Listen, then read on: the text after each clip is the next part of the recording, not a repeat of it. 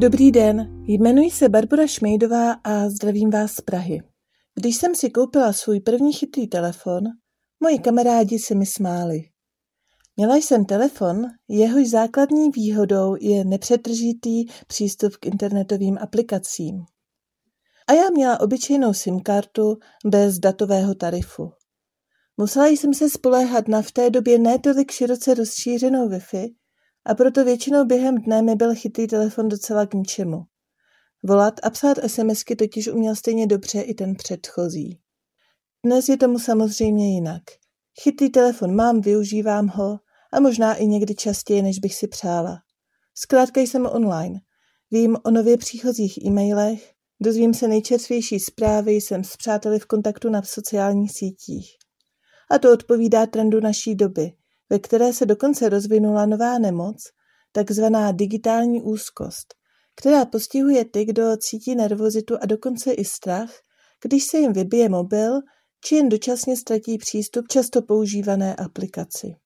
I přestože se nás třeba taková diagnóza netýká, žijeme v době, kdy je normální být online a být offline je spíše výjimkou. Přijde mi, že existovat minimálně bez e-mailové adresy a internetového bankovnictví je dnes téměř nemožné. Cílem mého příspěvku však není rozhořčovat se nad pastmi naší doby, ale chtěla bych tuto zkušenost použít jako metaforu pro jednu důležitou skutečnost duchovního života. Tou je život v neustálé modlitbě. Ačkoliv tento druh spojení s Bohem je vnímán jako výjimečný a často těžko realizovatelný, zvláště pro křesťany ve světě, tak nám ale zkušenost života online ukazuje, že to zas nic tak nemožného není.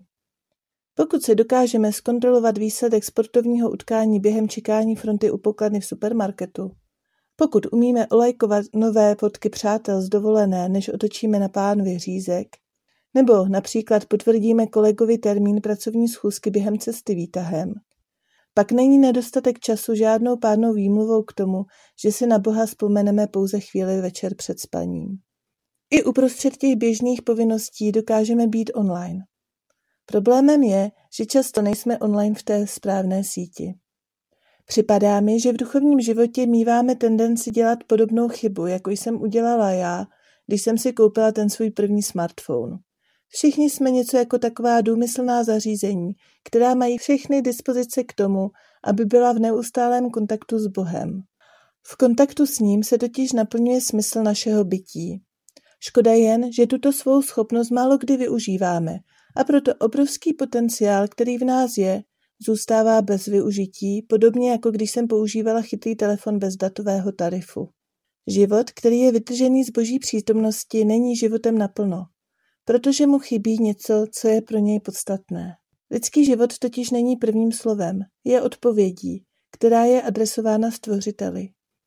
Ten každého člověka volá k tomu, aby se podílel na bezbřehém bohatství jeho trojičního života. A pokud se dobrovolně z jeho života odstřihneme, není možné, aby náš život byl tím, čím má být.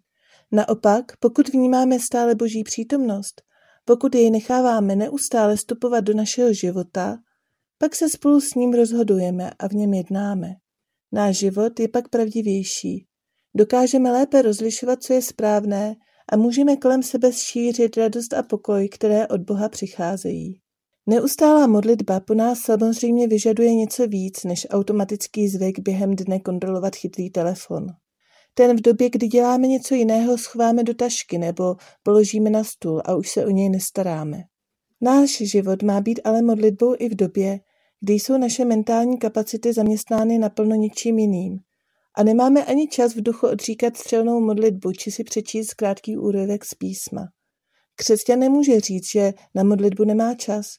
Křesťanství totiž není náboženstvím, které by své následovníky zahánělo do vysokých možných sfér, odtržených od reality, a nutilo je přetínat vazby s okolním světem. Křesťanství je ale vtěleným náboženstvím. V jeho středu stojí skutečnost vtělení Božího Syna, který v nepřetržitém živém vztahu s Otcem pracoval, kázal, vedl rozhovory, utěšoval, uzdravoval a radoval se i trpěl. Jeho život nebyl modlitbou pouze ve chvílích ticha, ale každý Ježíšův nádech a výdech byl modlitbou.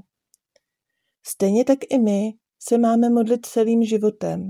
I když nám kolotoč povinností mnohdy nedovolí zastavit se a čerpat sílu z dlouhých meditací. Tak to mají například rodiče malých dětí, kteří musí počítat s tím, že mohou být kdykoliv vyrušeni a chvíle úplného klidu bez rozptýlení je pro ně velkou vzácností. Modlitbou pro ně může být spálivýma očima vzít své plačící dítě opět do náručí a vzbudit v sobě vědomí, že se stejnou trpělivostí a láskou má i Bůh neustále připravenou svou náruč pro nás. Často se ani na chvíli nezastaví, například prodavači a prodavačky, pracovníci u přepážek, lékaři v ordinacích, zaměstnanci call center, recepční v hotelu a mnozí další. Ale i ti všichni se můžou neustále modlit, když se například usmějí na nepříjemného klienta či pacienta, když ještě jednou trpělivě vysvětlí již dvakrát dříve řečené informace, nebo když s ochotou na chvíli převezmou práci za kolegu. Život s vědomím boží přítomnosti jim totiž dovolí vnímat všechny ostatní jako milované boží děti, které Bůh svou láskou objímá, když si toho nejsou vědomi. A těmi drobnými gestami lásky jim mohou dát alespoň náznakem tuto skutečnost pocítit. Zahrnuli lásku nepříjemného člověka, pak mohu doufat, že i Bůh zahrne svou láskou jiného, často nepříjemného a chybujícího člověka, totiž mě. A z pracovní směny se tak stává série drobných prozeb a díků. Vědomí boží přítomnosti a s tím spojené jednání nás může provázet kdekoliv, ať už jsme v tichu přírody nebo uprostřed nákupního centra. Nemusíme čekat na to, až bude vhodná chvíle, až budeme mít čas, až nás naše blížní konečně přestanou vyrušovat. Náš život může a má být modlitbou tady a teď.